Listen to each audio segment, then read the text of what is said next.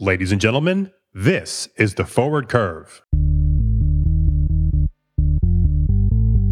Hello and welcome to The Forward Curve, the weekly podcast covering the commodity markets and the global economy, brought to you by Gold Street Advisors, the independent research and advisory firm.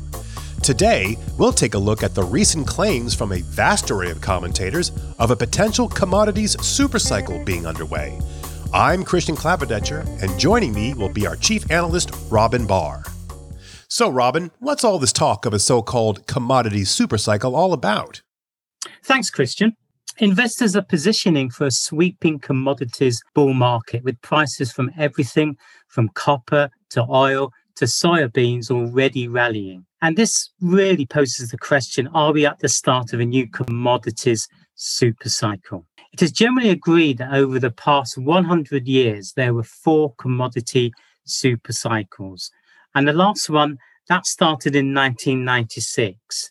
It then peaked in two thousand eight, and it was pretty much driven, surprise, surprise, by the economic rise of China, and then bottomed out in twenty twenty, so very, very recently. Having entered what appears to be the upswing stage of a new commodity supercycle, let's focus on demand in this first of a two-part series. That sounds fantastic. You know, it is amazing how ubiquitous the talk of a commodity supercycle has been, not just in the financial media, but also the regular retail press. It's absolutely everywhere. Let's start off with defining what is meant by a commodity supercycle.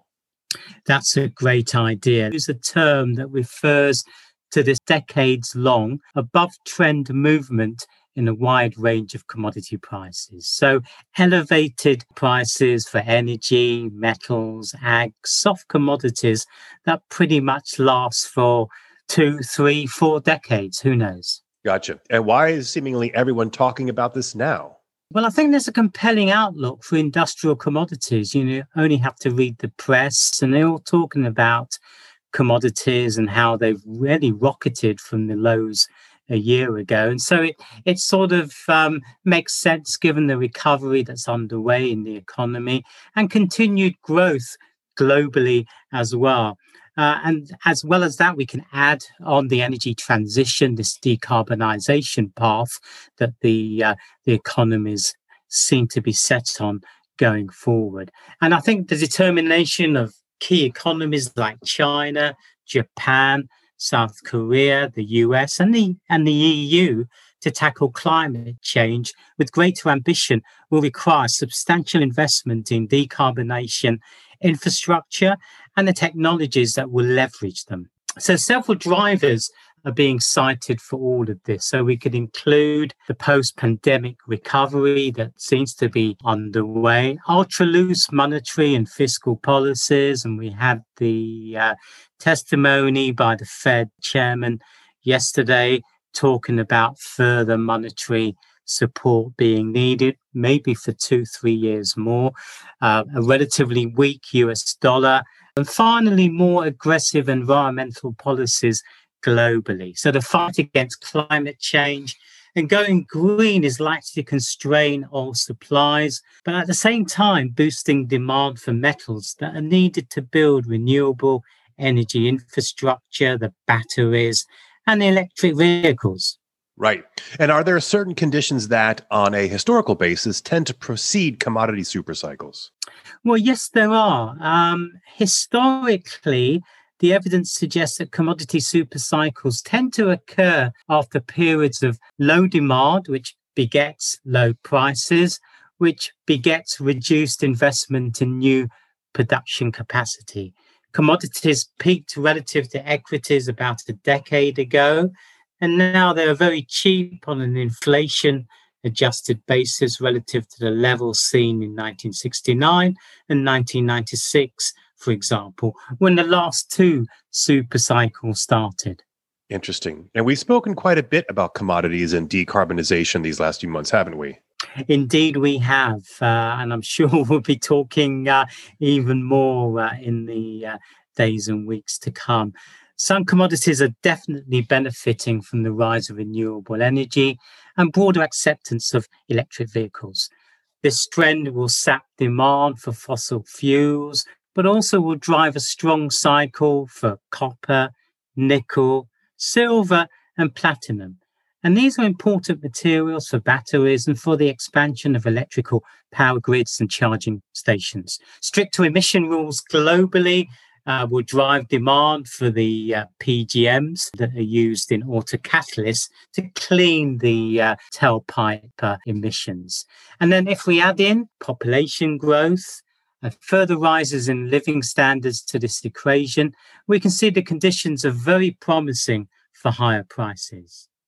The next major economy to industrialize and urbanize is India, which will be large enough to kick off its own commodity super cycle, pretty much like China did twenty-five years ago. Interesting. So can we put some numbers on the likely demand increases? And so under the Paris Climate Agreement, the aim is to keep global warming to a, a maximum of one and a half degrees Fahrenheit annually. So that's the target. And to do that, we expect an investment in such things as copper-intensive solar generation, nickel-intensive batteries, and steel-intensive wind turbines will contribute to more than doubling of the amount of primary copper and a quadrupling of the amount of primary nickel demand over the next thirty years compared to what was produced over the last thirty years. Demand for steel will almost double on this basis, and potash for fertilizers will be vital for more efficient agricultural practices. I see. So one final question for you. Is everyone on board with the concept that we are indeed entering a commodity supercycle? Uh, while two thousand twenty-one will be a year of elevated margins for steel, the base metals, and fertilizer producers, this does not signal a new supercycle to many people. We can look to industry consultants such as C R U, and they note the supercycle is a multi-decade phenomenon and not something established within a year. But they do concede that it uh, looks as if some of the conditions to nurture a future supercycle can be put in place in the next five years. Expectations for the size of the follow-through into metals demand need to be tempered by the fact that consumption of metals outperformed G D P last year. And this is according to another consultant called Roskill. And they reckon this is likely to reverse in twenty twenty-one as services output is expected to rise more than industrial production. And as the Chinese government may begin to rein in borrowing in the economy, in line with the objectives of its new five-year plan.